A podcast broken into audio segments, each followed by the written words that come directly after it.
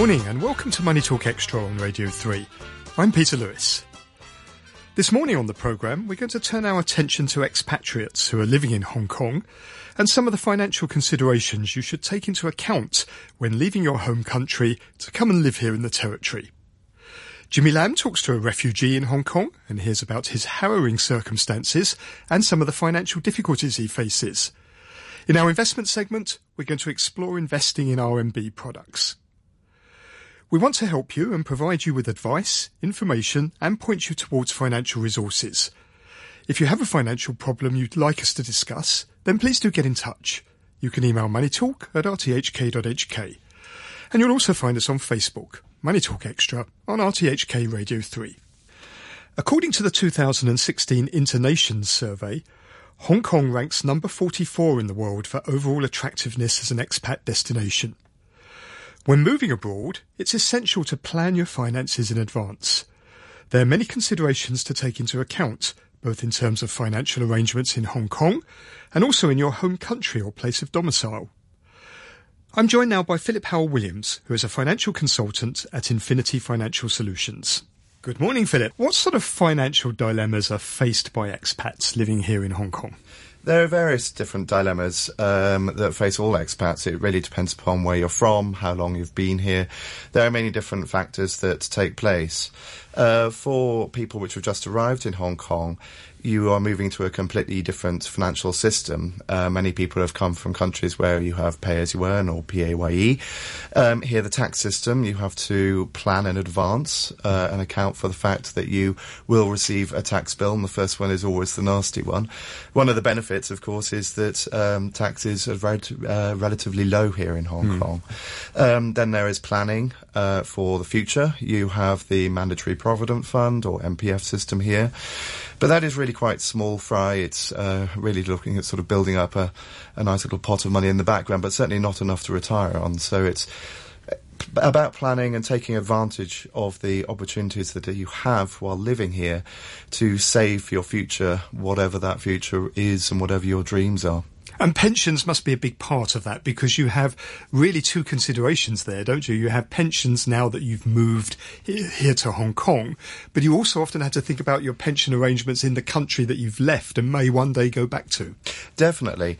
Um, I mean, you in the UK you have the pension system, you have the superannuation system in the uh, in Australia, you have the 401k in the US. Uh, it is about making sure that what you've got back at home is managed because quite often what you find is that people neglect their pensions and they just mm-hmm. dwindle away. They could be in completely the wrong marketplace. Mm. So it's about making sure that that is part of the overall plan, uh, making sure that it's compliant. Um, and making sure that what you've got as an asset is going to continue to grow for you. And also, you have to think about children. If you have children, maybe university fees for them, both again here in Hong Kong, and maybe if they go back to the, the UK or their home country. Definitely. Uh, I mean, unfortunately, the old style packages where you received these wonderful benefits of um, education for children are sort of long gone. Uh, the schooling system here is not only quite complicated to enter, but it's also incredibly expensive. Uh, and that is something you definitely need to factor into the case when you're looking at residing here. As far as uh, children returning back to their home countries, quite often you will find that although you may be domiciled that country, you are then regarded as an international student, and mm. then the fees will double, treble, even more. And you can be looking at tens and thousands of US dollars per year to go to university. And that's just the fees. That's not in taking into account books and um, accommodation and food and living. So you really need to start thinking early uh, about those costs and building up for them. And what typically are the common financial mistakes that expats make? Uh, one of the major ones is not really taking advantages of the opportunities while they're here. Um, there are generally two reasons that people move overseas, and that is one for the lifestyle and two for the financial advantages. People generally have much higher incomes here. They are paying relatively low tax It's a real crying shame, uh, which I see too often when people do repatriate and they've had the opportunity to save money for their mm-hmm. future and they just haven't done.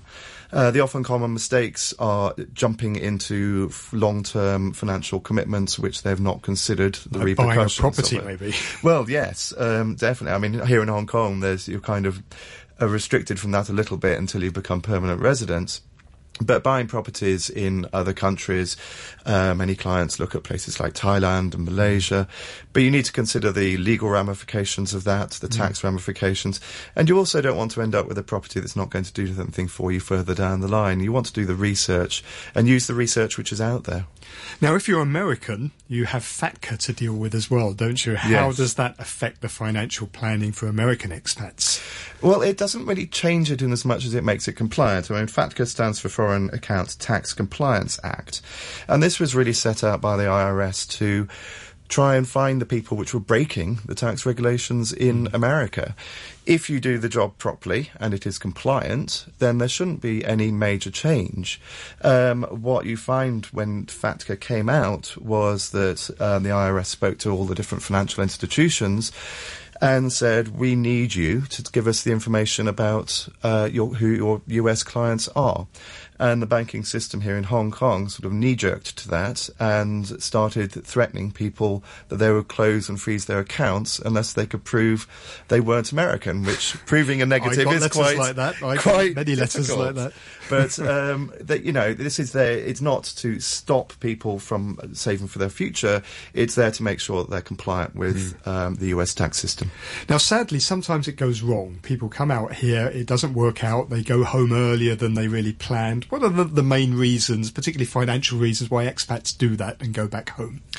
Uh, Hong Kong has um, this year been regis- um, registered as the second most expensive country in the world and uh, that has obviously a large impact, especially for people with young families. Mm. The pressure on families when they've got maybe two or three kids for the um, education system is really extreme, um, and also just general living expenses. I mean, you can easily go to the ATM and take out a thousand dollars, and mm. later in the day it's gone.